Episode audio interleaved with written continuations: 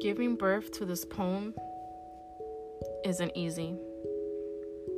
In fact, these thoughts in my membrane make me feel queasy. More painful than giving birth with no anesthesia, wishing I had amnesia. No time to prepare for the pain, hitting me like a left hook. Every cell in my body just shook. Knowing everything you took like an everyday crook. Your chains of manipulation trapping me like a good girl. Staying in my lane, but your evilness cannot run through my veins.